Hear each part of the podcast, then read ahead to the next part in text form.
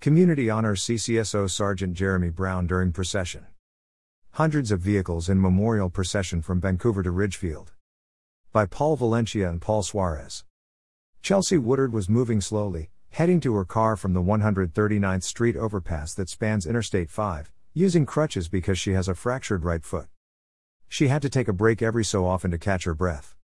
Oh, and she was doing this Tuesday just hours from being in a hospital, dealing with kidney stones. I would not have missed this for the world, Woodard said. It just hits home. Woodard was one of many residents who found a location to watch the procession of Sergeant Jeremy Brown of the Clark County Sheriff's Office. Brown was killed in the line of duty on July 23. On Tuesday, Brown's life and service to the community were honored at a memorial at Ilani Resort in Ridgefield.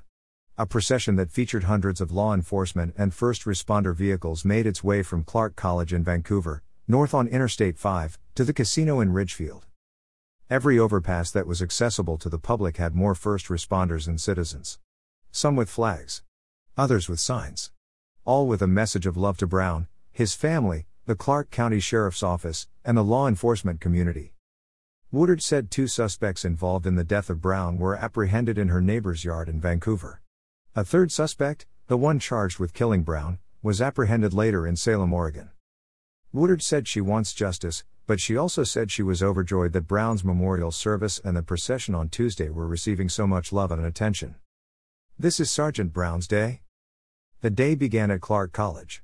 Campus parking lots were full of vehicles, as city, county, state, and federal officials prepared to take the 17 mile journey to Ilani. I can go up to any one of these men or women here, and we have an automatic bond just because of the job we do, said Travis Elton, a police officer with the Dalles Police Department in Oregon. It's a brotherhood. It's a sisterhood. It's respect. We all know the sacrifices we make with family, with friends. To come here and show our respect to the ultimate sacrifice, it's an honor to be here. This is not the first procession for Elton. I hate coming to these, but I feel it's something we need to do, he said. We need to show our support. It is appreciated. Andy Marvitz of the Ridgefield Police Department spoke for himself but likely echoed the thoughts of most of law enforcement in Clark County. When you have this many people come from all over, it really represents what this career and what this family looks like, Marvitz said. You have your brothers and sisters here who come from all over who knew him, who didn't know him, who want to be able to show support for the Clark County Sheriff's Office and the agencies here across Clark County. It means a lot to us all. The mourning for a fallen officer starts as soon as the shock of hearing the news. When things like this happen, your heart starts racing a little bit, and you start thinking about everyone you know, Marvitz said.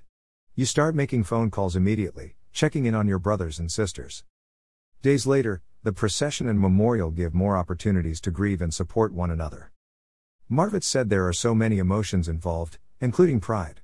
He, too, has been involved in other processions. You get to see members of the community lining the streets, lining the overpasses with flags, Marvitz said. It's really powerful to see everyone out there and see the community come out and mourn with us.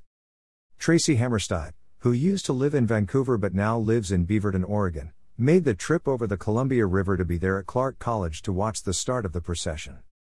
These are important, she said. You need to show support for our community and the officers who put their lives on the line. Dan Dillon parked his motorcycle on Fort Vancouver Way and waited for the procession to start. To pay respect, to pay the proper respect for a man who gave his all for us, Dillon said. It's important to show respect to the men and women who take on these jobs to protect us. If it weren't for them, there would just be anarchy.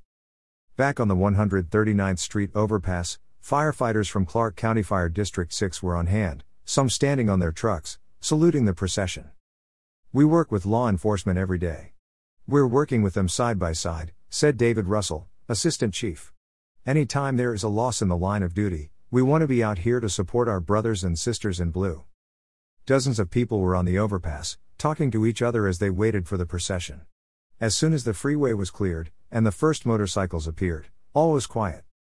Northbound traffic was stopped to all others, allowing the 300 or so vehicles in the procession to proceed. Many drivers who were going southbound on the interstate pulled over to the side of the freeway, stopping to pay their respects as well. Tuesday was a day for Sergeant Brown, his family, and the law enforcement family. From Vancouver to Ridgefield, the community saluted all of them.